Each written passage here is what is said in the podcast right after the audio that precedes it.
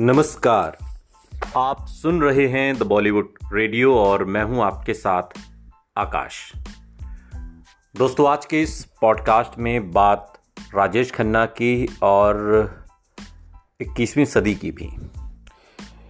तब राजेश खन्ना को घेरने वाली परेशानियों के बावजूद उनका रुतबा हर बीतते साल के साथ बढ़ता गया। क्योंकि हर एक नई पीढ़ी आराधना, आनंद, नमक हराम और बावर्ची को टीवी पर दोबारा चलाए जाने के ज़रिए राजेश खन्ना को जानने लगी।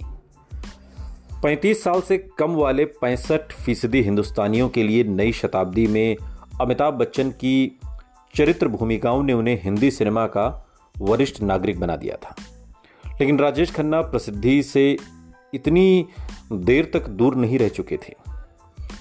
हालाँकि नई पीढ़ियों के लिए वो गोल्डन ओल्डी, बहुत पुराने और बेशकीमती ज़रूर हो गए थे। इस सुपरस्टार के पावन क्लासिक श्रेणी में शामिल होने में देश भर के रेडियो चैनलों पर आर डी बर्मन, किशोर कुमार के गीतों की बड़ी लोकप्रियता से मदद मिली। तेज़ी से सैकड़ों रेडियो स्टेशनों की वृद्धि से आर डी बर्मन, किशोर कुमार के चाहने वालों की गिनती भी तेज़ी से बढ़ी, जिसका नतीजा था नए सिरे से राजेश खन्ना में दिलचस्पी, क्योंकि इस जोड़ी के कई बेहतरीन गीत उनके साथ थे। दुनिया में अमिताभ बच्चन, आमिर खान, सलमान खान और शाहरुख खान के आगमन से पहले ही नई पीढ़ी को उनके माता पिता और दादा दादी नाना नानी द्वारा राजेश खन्ना के सुपर स्टारडम की अनोखी कहानियाँ सुनाई जा चुकी थी।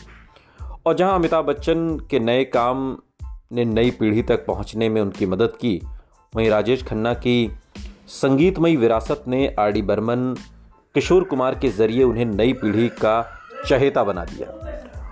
उनका नाम अनगिनत चाहने वालों को आकर्षित करता रहा, जिन्हें समारोहों में उनकी मौजूदगी बहुत अच्छी लगती।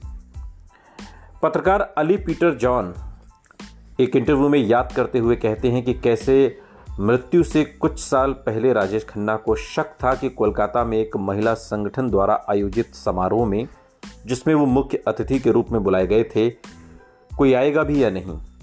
लेकिन आयोजकों की जगह छोटी पड़ गई क्योंकि उनके चाहने वालों की संख्या उम्मीद से बहुत ज़्यादा थी।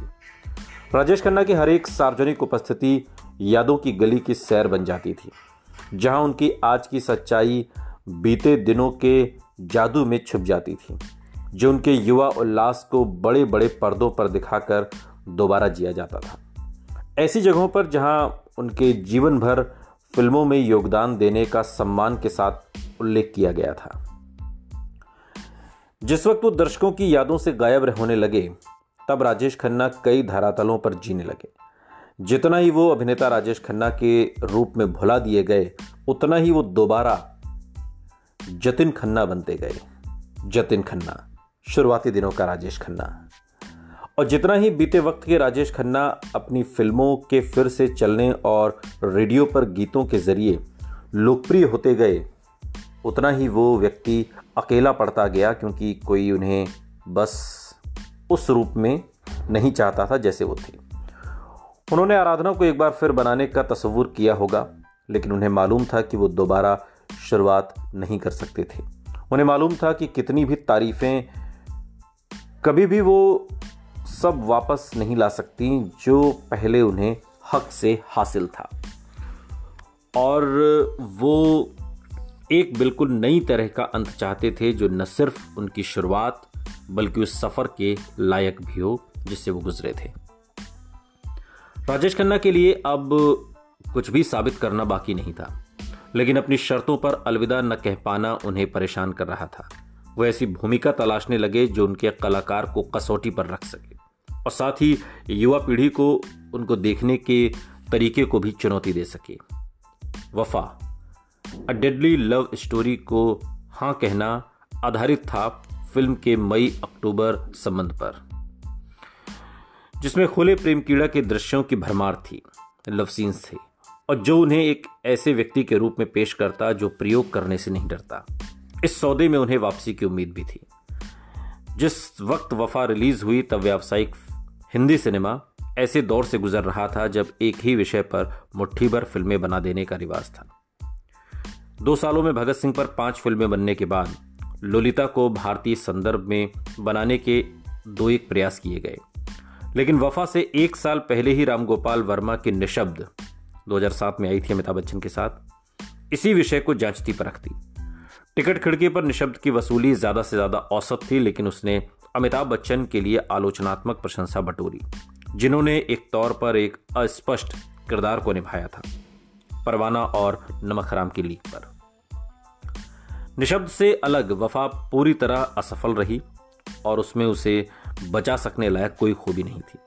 राखी सावंत के भाई के रूप में बेहतर जाने जाने वाले राकेश सावंत द्वारा निर्देशित वफा एक बी ग्रेड अश्लील फ़िल्म से भी बदतर लगती थी। विवादास्पद विषय होने के बावजूद भी जिसने उसे रिलीज़ होने से पहले ही तसल्ली लायक मशहूरी दिलवा दी।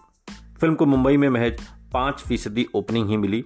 वफा के साथ तुलना में निशब्द एक मास्टरपीस लगने लगी, बल्कि कला का एक उत्तम नमूना, जिसकी वजह से अमिताभ बच्चन ने एक बार फिर राजेश खन्ना को पछाड़ दिया।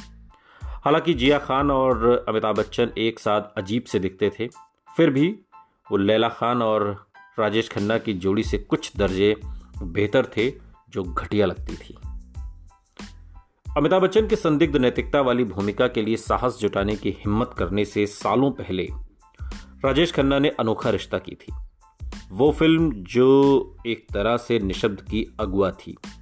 पर्दे के बाहर अपनी रंगरेलियाँ, जिसमें उनकी पंद्रह साल की सह एक्ट्रेस सबिहा से कथित छेड़छाड़ भी शामिल है। के बावजूद भी अनोखा रिश्ता ने राजेश खन्ना को इतना शर्मिंदा नहीं किया जितना वफा ने किया था।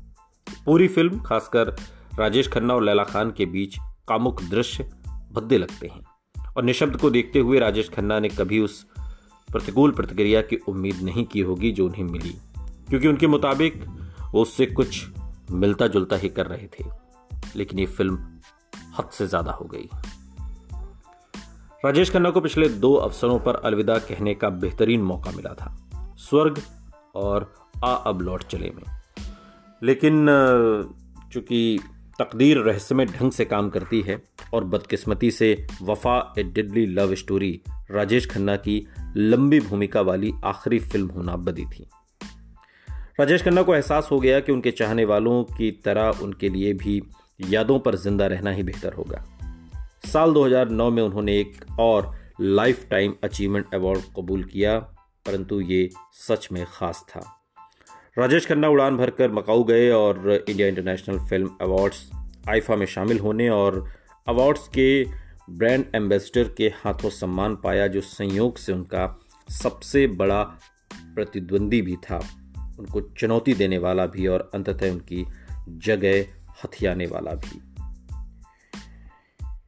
परिचय में अमिताभ बच्चन ने उस इंसान की बहुत तारीफ़ की, जो अपने करियर की शुरुआत में ही बहुत महान था।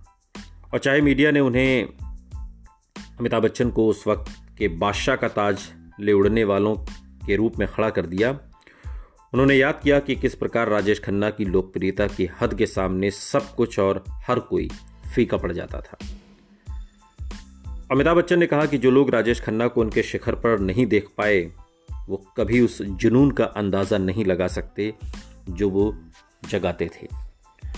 लेकिन चूँकि अमिताभ बच्चन ने खुद औरतों को राजेश खन्ना की गाड़ी के पहियों से पीछे छूटी धूल को उठाते और उसे सिंदूर की तरह लगाते देखा था, वो कभी उस चमत्कार को नहीं भूल सकते जो राजेश खन्ना थे। जाती तौर पर वो एक दूसरे के लिए जो भी महसूस करते हों, दोनों बिछड़े भाइयों की तरह एक दूसरे के गले लगे, ये मुलाकात सालों बाद अपनी तरह की पहली मुलाकात थी और हिंदी सिनेमा की इन दो बड़ी हस्तियों का एक ही मंच पर साथ होने का आखिरी मौका भी। राजेश खन्ना आई अवार्ड्स को और किसी भी पुरस्कार से ज़्यादा अहमियत देते थे और जीवन के अंतिम दिनों में वो इसी ट्रॉफी का प्रदर्शन करते थे। अली पीटर जॉन बताते हैं कि किस तरह लंबे समय तक राजेश खन्ना, अमिताभ बच्चन के मुकाबिल खड़े होने का इंतज़ार करते रहे ताकि दुनिया को बता सकें कि दरअसल वही दोनों में से बेहतर अदाकार थे। ये मौका उन्हें कभी नहीं मिला, लेकिन आइफा मंच इसके करीब आया और उन्हें सिर्फ़ अपने पर ही नहीं, बच्चन पर भी फक्र था। जॉन का कहना है कि अंत के नज़दीक उन्होंने अपने सारे पुरस्कार हटा दिए, लेकिन आइफा अवार्ड्स को हमेशा दिखाते रहे। और जब भी इस वरिष्ठ पत्रकार, यानी कि अली पीटर जॉन ने उनसे भेंट की, वो हमेशा फक्र से कहते, अली, ये अवार्ड मुझे अमिताभ बच्चन ने दिया है। अमिताभ बच्चन। अमिताभ बच्चन यानी कि सदी का महानायक। अमिताभ बच्चन यानी कि आनंद का वो भास्कर, डॉक्टर भास्कर। सुनते रहिए द बॉलीवुड रेडियो। सुनता है सारा इंडिया।